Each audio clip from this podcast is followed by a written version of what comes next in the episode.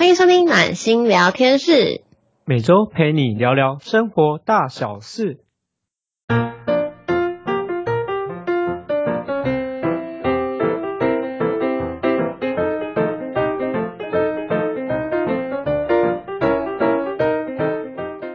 大家好，我是今天的主持人温暖。大家好，我是今天的主持人真心。今天我们要讲什么题目呢？但在我们开始讲题目前，要先跟大家讲新年快乐！新年快乐！今年对，今年加这一集应该是我们跨二零二一年后的新的一集，先跟大家讲新年快乐啊！祝大家新年快乐，心想事成。希望大家都可以心想事成，什么事情都顺顺利利的。刚好刚刚真心讲到疫情，这也是我们今天要聊的题目。我们今天要聊就是疫情对于我们工作的影响。为什么会想要讲这个话题呢？是因为我在想，大家有在看时事，应该都知道，就最近因为疫情，在十二月份又有一个。华航嘛，反正就是因为一个机啊，有一点有防疫缺口嘛。前阵子又有那个英国的班机回来，那英国那边有一些比较严重基因突变的那个病例嘛。过完了一整年，我们可以跟大家聊聊，好好聊聊，就是在疫情期间，疫情对我们的生活跟我们的工作有哪些影响？蛮好的开始，因为我觉得疫情。改变了太多人，太多人，甚至是我觉得是全世界人的生活的一个作息。没错，你这是你觉得在疫情期间最大的改变是什么呢？我觉得可能是就像现在有常常讲的是无接触的经济吧，包含我们的食衣住行都蛮担心，就是疫情嘛。如果是从娱乐业来讲的话，可能就是从旅行，因为今年我们可能就要开始过年，通常会有很多人都会往国外去过年。可能跨年也在国外，可是现在就变成都在台湾。嗯哼，觉得疫情最大的改变，我是觉得大家的生活形态改变了。可能大家就是仰赖像师傅 Panda 啊、电商、网络购物啊，实体店面的相对比较少。那外食的部分也越来越注重安全跟卫生。可能在这一整年，可能有比较多的看下来，有蛮大的转变，就是包含思维跟座位。可能在思考事情上，就是会先考量到自己的人身安全。大家变得比较知道要保护好自己，哦，不对，是不要造成别人的麻烦。因为上次全球就爆发疫情嘛，所以会联动，而且这个真的影响到经济蛮大的层面，有人喜，有人悲，有人倒闭，有人重生。真的，像我，我这边就要分享，因为我这边都是活生生血淋淋。比较偏不不好的一些影响啦，像我有一个认识的美眉，她是我在第一份工作的徒弟吧。因为我跟大家科普一下，我之前第一份工作呢是在餐厅工作，那那间餐厅呢，我是坐到储备干部的位置，所以我下面就会带一些新人。那刚好那美眉呢，就是我带的其中一个人。今年度的时候，他是在那个。一个叫什么祥差水产店，为了各自法没有怕违法，所以我就中间一个字我就不念出来嘛，大家知道的应该就自己去找好不好？他在他在那一间工作，后来那间工作因为疫情的关系倒掉了，他甚至就是他的遣散费跟那些薪水，其实就隔了很久，我前阵子才听到，好像他才拿到，因为他这个等超久了，就那个当下他其实是工作也没了，然后薪水也拿不到。就还蛮辛苦的啊，还有一个的话就是我自己亲姐姐的例子，在做婚礼主持人的，所以在疫情的前半年呢，所有婚礼全部取消，也没有尾牙，呃，以主持这份工作来讲是零收入，就是单主持这一份的话，所以其实真的蛮辛苦的。我觉得相信有很多人跟你姐姐也有类似的状况，特别是这个特殊的时间点。对。那这些年会比较好吗？还是说其实也相对来讲降很多呢？因为我自己目前是经营电商，但是因为我卖的商品就是衣服类，有些人因为电商像物流业受益嘛，然后我相信很多人电商有就是生意也蛮好，但是我自己是有受影响，就我营业额大概掉了一半吧。哇，一半哦！天哪，其实也不止我啊，因为我之前知道像实体产业像。台北的五分或者是台北后站，因为我那边有认识的朋友，就是他们自己的当日营业额就是差蛮多的。因为我之前在台北后站，我问一个朋友，他说他平常大概，我记得他忘记他月营业额好像是，反正是三十到五十，我忘记多少。但是他那时候说他当日营业额只有几千块，甚至只有几百块。然后在疫情的那时候发生的时候，然后其实台湾的饭店业也是啊。然后还有我觉得特别是在于那个物流业，好像二三月爆发的时候，我们那个运费，像我们可能从日本、韩国或者是大陆，就是要有些人是代购嘛，有些人是团购。就是蛮惨的嘛，所以那时候其实我们都要花更高的钱去买，就是物流的那个费用。然后因为很多老板可能选择提高费用，然后把它转嫁到消费者的手上，所以你可能会看到你们的价钱是提升的，因为老板也是要生存。对，有前阵子买衣服真的是比较贵一点，但没有办法，对女生来讲，购物是天堂，天堂就是不能舍弃的东西。好想买衣服啊！那我再跟大家透露一下一些实际的数字，因为之前像我要自己从大陆广州进货，但是因为那时候普通的货可能看你是空运还是海运，海运通常比较便宜。然后像我用空运哦，原本我一公斤只要大概是大概是十七到十八块左右，就一公斤，但这个要乘上人民币。疫情爆发的时候大概到二十七元一公斤，然后再乘上。大概四点三、四点四，然后现在才有慢慢的趋往往下降。哇靠！我的天，对不起，我那个等下帮我剪掉，没有那个哇什么的，不可以出去。我我太惊讶了，二十七块耶，直接翻一倍多哎！我的妈呀！很多产业是有倒，然后因为我觉得真的蛮重要的是周转金，因为虽然我们有生意，但是因为每个月有很多开销，比如。办公产租的部分，还有人工薪水的，还有一些其他可能还要缴税之类的，真的不容易。哇，对我真的觉得疫情会对这个，它真的是筛选掉很多人。你有没有能力，你就是活着的那一批；你可能有什么东西不足。你就是倒掉的那一批，也印证了其实蛮多人其实为什么会在这个时期可能会有一些转变，真的是没有办法的，因为你不转你就没办法生存啊。像我自己啊，在疫情期间，我觉得最大的转变就是像我接触的 Podcast 数位平台的一些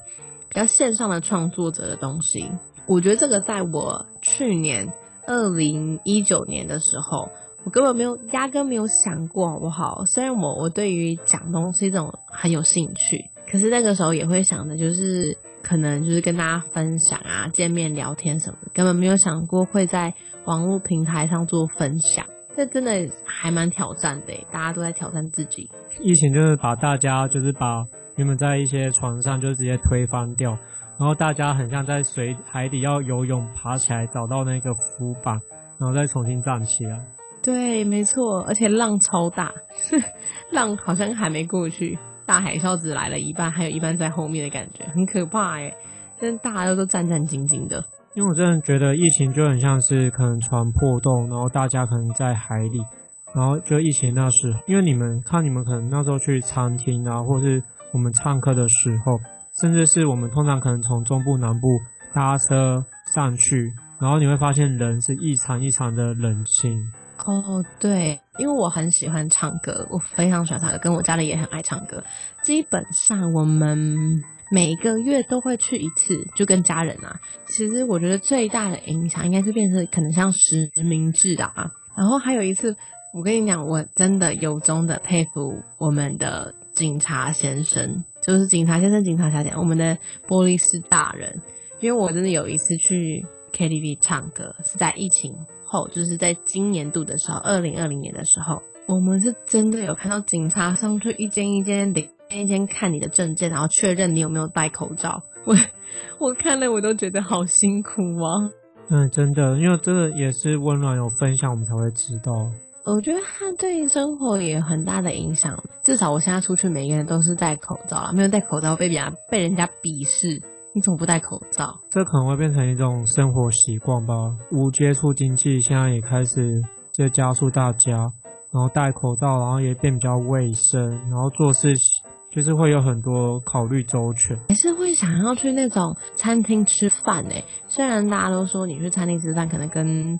其他人可能会比较接触，但我还是觉得说，如果是那种特定的，我就会想要去跟大家一起吃饭，或是一起聚在一起，不会想在家里，或是我去别人家这样子，我还是会想要这样子的氛围。我觉得还是有差，可是我觉得刚好疫情受惠是有些名店啊，可能知名的一些名店，或是知名的一些呃饭店业，就是可能平常住的时候或吃的时候要特别久，或是你可能住的时候比较贵，然后这个时候刚好是一个比较好的时间点，可以去你达成你人生想要的一个小目标。哦，对你想到这个，我就想到台北之前好像有一个港式茶餐厅倒掉。听说那个茶餐厅也是那种开超级霹雳无敌酒的，就没有办法，因为疫情的关系，可能钱也没有那么资金没那么足，那么多客人，还有那么多的员工，没有放五星假，真的是很幸福的一件事情。我那时候听都听到超多的没有放五星假，要么就是没有加班，但其实真的蛮辛苦的。其实我觉得还要感谢一个，我觉得除了警察，其实还有很多一些无名的英雄哦。然后其实我觉得空姐也算是一个无名的英雄诶，因为我觉得第一个是因为他们薪水变少，而第二个是我觉得因为他们要冒着要在飞机上服务刚开始接触的人，然后我觉得他们可能还会受到社会的一些异样眼光，可能觉得你们好像是行动中带着病毒之类的一些一些异样眼光，所以我觉得对他们来说也是蛮辛苦的，因为他们也是不愿意就是带着这样的眼光。真的，我觉得空姐跟空少也是很辛苦，因为啊现在还要把自己暴露在可能会跟这些病人近距离接触的风险，这个就是要防疫要做好。真的很辛苦，而且很多其实真的都是没有工作的状态，因为你根本飞不出去，国内的航航班也没飞，国外的航班也没飞，所以其实真的蛮蛮多空姐或空少是处于无薪假状态。我之前有跟一个空姐聊是这样子，就是也要很感谢像是我们的护理师跟医生。他们真的真的好辛苦哦，轮班，因为本来就要轮三班吧，我记得什么大夜、中班、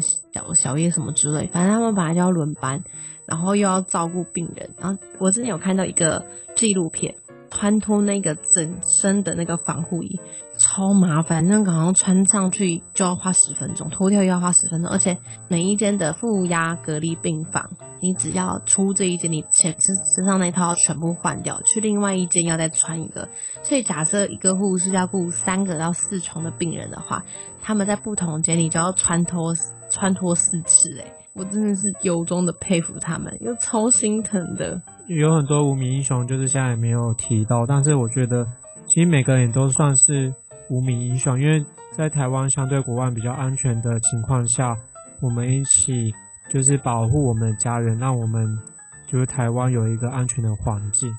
真的，我觉得就是每一个人为了防疫都做好自己该做的，因为我知道其实蛮多人其实是不爱戴口罩的。他们可能不习惯，但防疫像大众交通工具、捷运啊、台铁或是国光，大家都会愿意把口罩戴着。那有我也知道有很多人其实就可能不喜欢一些防疫的一些措施，但是他们会愿意为了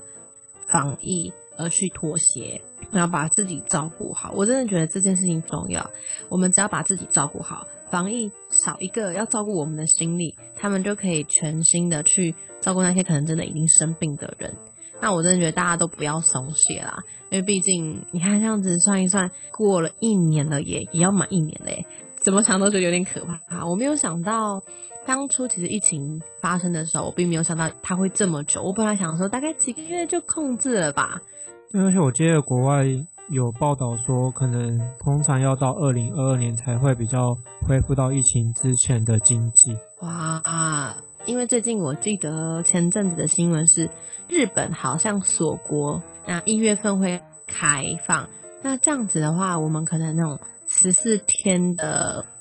防疫，就是呃集中隔离或是住防疫旅馆，可能也会还是要这么久。我就想说，那我以后可能不见得有时间可以出国了，因为你看隔离十四天，回来还要十四天，好久啊！我之前是因为我之前去看医生，然后经过医生跟我讲，我才知道，他说其实感冒，其实我们不是可能昨天前天感冒，是其实也跟疫情一样，其实前几天前七天，就那个观察其实是正常的，其实我们之前就已经有感冒了，只是它慢慢的长大比较明显。我之前听医生讲。哦，对对对，所以感冒的时候，大家记得前几天多喝水，多休息，非必要时期，麻烦各位大哥、阿伯、阿丧、阿妈、阿公，没事就不要往大医院跑，好不好？不要每一次想去浪费健保费就算了，然后还想往大医院跑，然后去拿药，明明什么事情都没有，还想去看医生，你就把资源让给那些有需要的人，乖乖乖待在家里休息也是很好，好不好？因为我爸那时候生病，然后他是住在那个台北的马健医院，我那时候每天早上可能就会去帮他买早餐啊什么之类的，对阿公阿妈在那边看医生，那明明可能就不见得是有事情的，他们还是会去看医生。那我真的觉得就是在这么紧要的时期，尤其。最近疫情又可能有第二波爆发，真的是没有必要，请大家不要去医院，拜托拜托大家。我觉得医院也确实是一个蛮敏感的地方，就是我觉得只要大家把心态建立起，然后可能是因为上海建立起来，然后努力就可以继续维持下去。真的非常的重要，那大家多多配合。那我觉得在疫情的情况下，其实有蛮多的好处跟坏处。我觉得好处就是我们现在大家可能也会开始思考，那接下来我们要做什么工作啊？然后我们生活有什么样的改变？因为我知道现在是比较高龄化的嗯趋势嘛，所以我觉得这个也有帮助推动，就是无接触经济。像我们，我觉得因为疫情的关系，所以会变比较是远端在工作。所以我觉得可能之后大家比较高龄化之后，反而那个什么服务方方面可能会再更加重。嗯，真的耶，真心简单明一下什我们叫做无接触经济嘛？我怕有一些听众可能不太清楚这个是什么。如果从食衣住行来讲，我就举例那个外就是外送啊，外送也是算是一个无接触经济，就餐厅跟我们在家里点餐嘛，透过 app 点餐，然后就会有人从餐厅带到我们家嘛。还有很多啊，像远端工作也是，像我们线上开会、线上录制课程也是，因为像我们可能之前学习都是要去比较三十个人或十个人大型的场合，五百人以上，甚至。是演唱会也是，然后现在像因为疫情，像之前像黄明志或是一些艺人，就是有开什么线上的音乐，呃，线上的演唱会啊之类的，然后很多的课程你也可以在网络上找到。哦，真的，线上演唱会真的很红，呃，音乐会之类的，像国外那个时候就有做，因为疫情的关系，做一个串联式的音乐演唱会。像五月天在二零二零年的时候也有一个线上的演唱会，我真的觉得真的啊，这这就是无那种无接触经济，而且 Food Panda 或是 Uber E 真的现在都这么的发达，接触我觉得也是一件好事啦，就至少你不用直接出来那个，你回家做个什么烛光晚。餐也很好，买个蜡烛就好了，有没有？那个排摊直接点好送回来家里，然后点个蜡烛就可以过生活了。还有啊，还有今年特斯拉那个电动车，还有像美国的亚马逊啊，其实在大陆，其实在台湾也有测试那种无人的自那个自动驾驶车。像甚至以后的物流业，我们的那个网拍啊，就是像你可能在家里，你买一包卫生纸，你就有无人的那个可能小型的机器，看是送车的或是飞行车、飞行器，就是会送到你家。这也算是推动无人经济的呃无人接触经济的一个发展。就好好 AI 哦，很像机器人那个机械公敌这一部，威尔史密斯演的这一部机械公敌，就全部都变自动了。对啊。就变成，就大家可以发挥想象力，就是你家的家电，甚至是甚至是你们家的墙壁，就是会有很多，它自己会监控说你可能冰箱里面剩多少食物，你的用量是多少，然后它就连上物联网，然后就会自己帮你，像你只要像现在我们不是像自动卡都会自动扣刷，所以你只要输入你的信用卡号码，然后你就设定看它要不要自动配置。然后它就会自动送到你家，哇，也很方便。但是怎么显现的人类变得好废物啊？这样对吗？因为我我之前去调查一下资料是，之前因为我们会觉得好像 AI 好像会比较处理是大数据方面，然后接下来还有一个倾向是比较像是，呃，我觉得蛮神奇哦，就是把透过 AI 让人类的脑袋变成更厉害，就等于是说，透就是等于说我们跟 AI 连在一起，就透过我们很像是共生，就变成是超级人类的意思。哦，然后第三种。第三种就是我们操作 AI，就变成是它很像是我们的辅助器，就是会有这样的一个趋势发展。嗯，所以像我们，像我之前在收集资料，就会变成，因为现在比较推动无接触经济嘛。之前那个林可义的那个二零二零年美国趋势，就是蛮多都是跟 AI 跟五 G 相关的工作，像什么 AI 智慧专家、机器人工程师、资料科学家。基本上我记得那时候看好像超过五成是都跟 AI 有关，而且之后又老龄化，嗯，产业发展，我记得好像到二零七零年全球预估大概有八十亿的人口，但是日本跟台湾的人口是下降的。哇哦，五十年后哦，那我可能要考虑以后要不要生生小孩这个问题了，是吗？因为台湾本来就比较。少子化，而且我记得好像不知道二零，好像是前一年前两年，就是台湾的生子率已经达到负的，就等于说其实小孩的生长比那个老化的，就是相对比较少。哦，因为大家都不敢生啊，现在房价贵，买不起房，养不起小孩子，教小孩也很贵，教育问题也是一个问题。对，现在什么真的都是，而且我觉得疫情。想要说到这，我想说，疫情对生活的影响也真的很大哎。除了刚刚讲的，像是可能经济形态的生活模式的转变，我觉得最大的应该是大家对于出不出门啊，跟朋友接不接触啊，就大家都变得相对来讲，我觉得比较宅一点。所以像这最近什么那个那个 face，它它就有很多新的影集，然后超多人在追的，大家可能就开始。是比较偏向，真的就是比较电子化一点了，就没有在可能实体见面，实体见面的就比较少一些些，就可能就是另外一种新的趋势。真的，我真的觉得可能数位化跟那个能源环保技术，就是都会用，因为真的未来就是像你刚刚说 AI 跟五 G 的时间，然后又老龄化，又加上那个卫生方面。就是生物科技跟先进医疗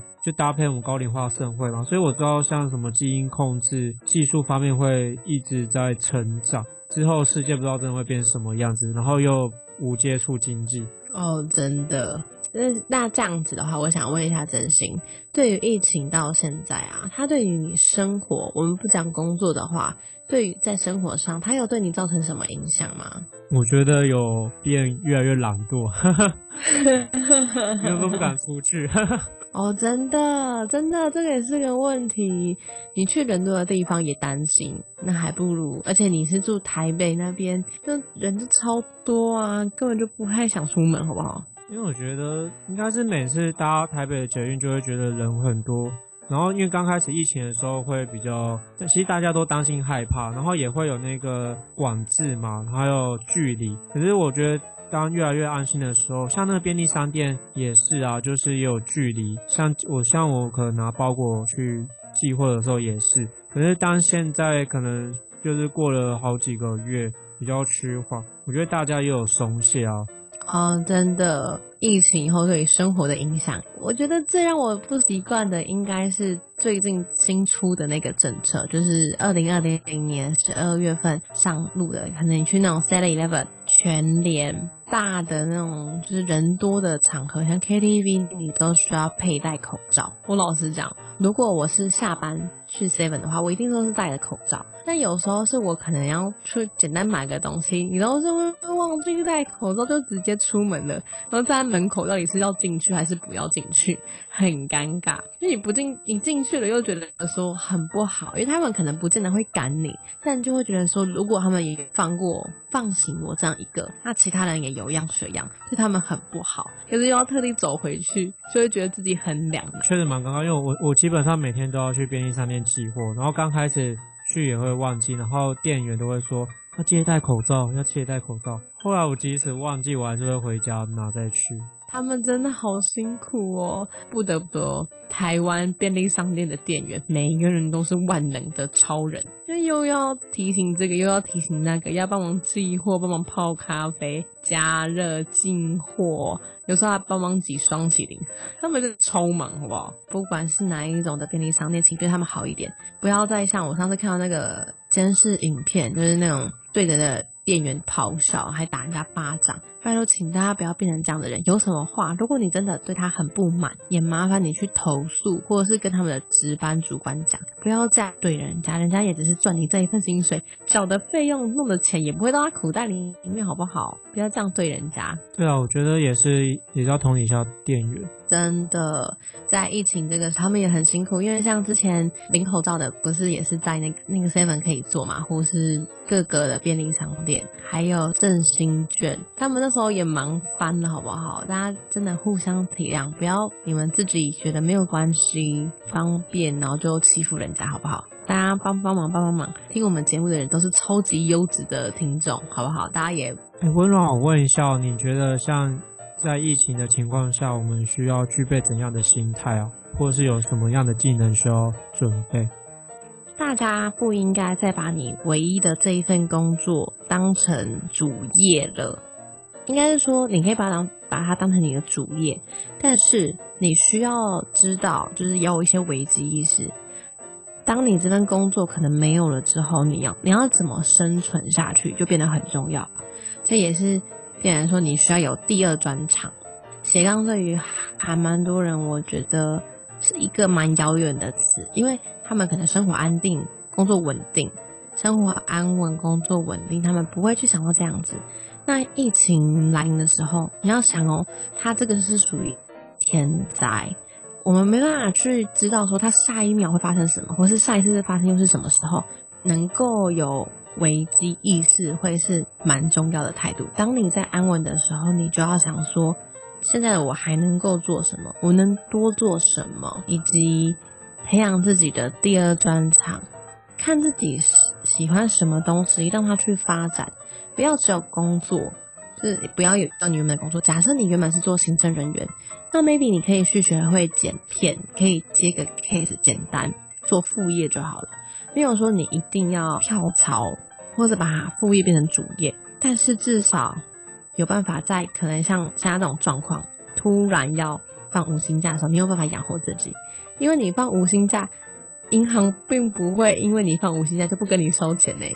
这件事情我就觉得很重要，也是我们大家需要去注意的。那珍惜你自己的，你如果在疫情，你觉得什么态度会比较重要？我觉得疫情是一个蛮好的检视点，因为。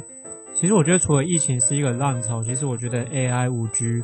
然后物联网也是一个浪潮，只是大家没有意识到。在 AI 机器人的情况下，我自己的见解是，很就是可能至少有一半的工作可能就是形态会换，所以我觉得这个这其实也像疫情一样，算是一个浪潮。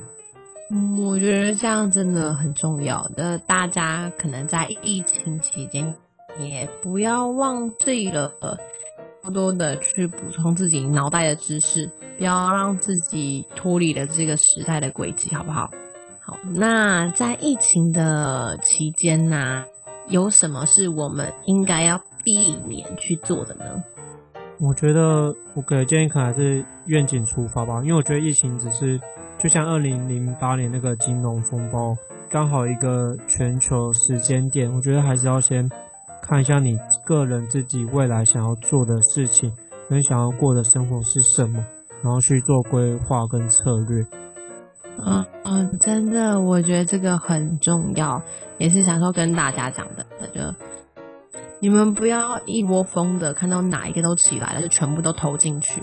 真的很可怕，怕你们会亏死。呃，要谨慎去评估考虑，像有一些新新股啊。他们像这个时候爬起来，是因为疫情的关系，像什么生技股、医疗股这样子。你要先去看这个未来的前景到底是不是你想要的，还是你真是想买短期投资的？我觉得这个大家都需要考虑清楚，不要为了一时的冲动而让自己的荷包也受伤了。那疫情中啊，也希望大家可以好好的保护自己。工作上呢，请大家大家可以意识到不要这么安逸，因为我觉得安逸会使人变怠惰，那也很容易会死于安逸。那你会可能在不知不觉温水煮青蛙中，你就突然这份工作就没有了。那我觉得是给大家建议啦，就是要有一个战士的心态。那这边也跟大家说明一下，因为呢，我们的固定呢，就是每个月都有做我们的线下读书会。假设你是对于线下读书会是有兴趣的朋友呢，欢迎写信给告诉我们。那如果你们喜欢我们的节目，也喜欢我们录制的内容，拜托拜托，请帮我们留下五星的好评以及留言。我们看到我们都会在下一次有时间录制，我们都会回回复您的那个留言哦。那我们的节目的话，在每周六固定晚上呢，都会会在线上暖心的陪你，欢迎来听找我们听听我们的节目。那礼拜三的话，我们是不定期会更新，也欢迎大家可以来听听哦。拜拜。拜。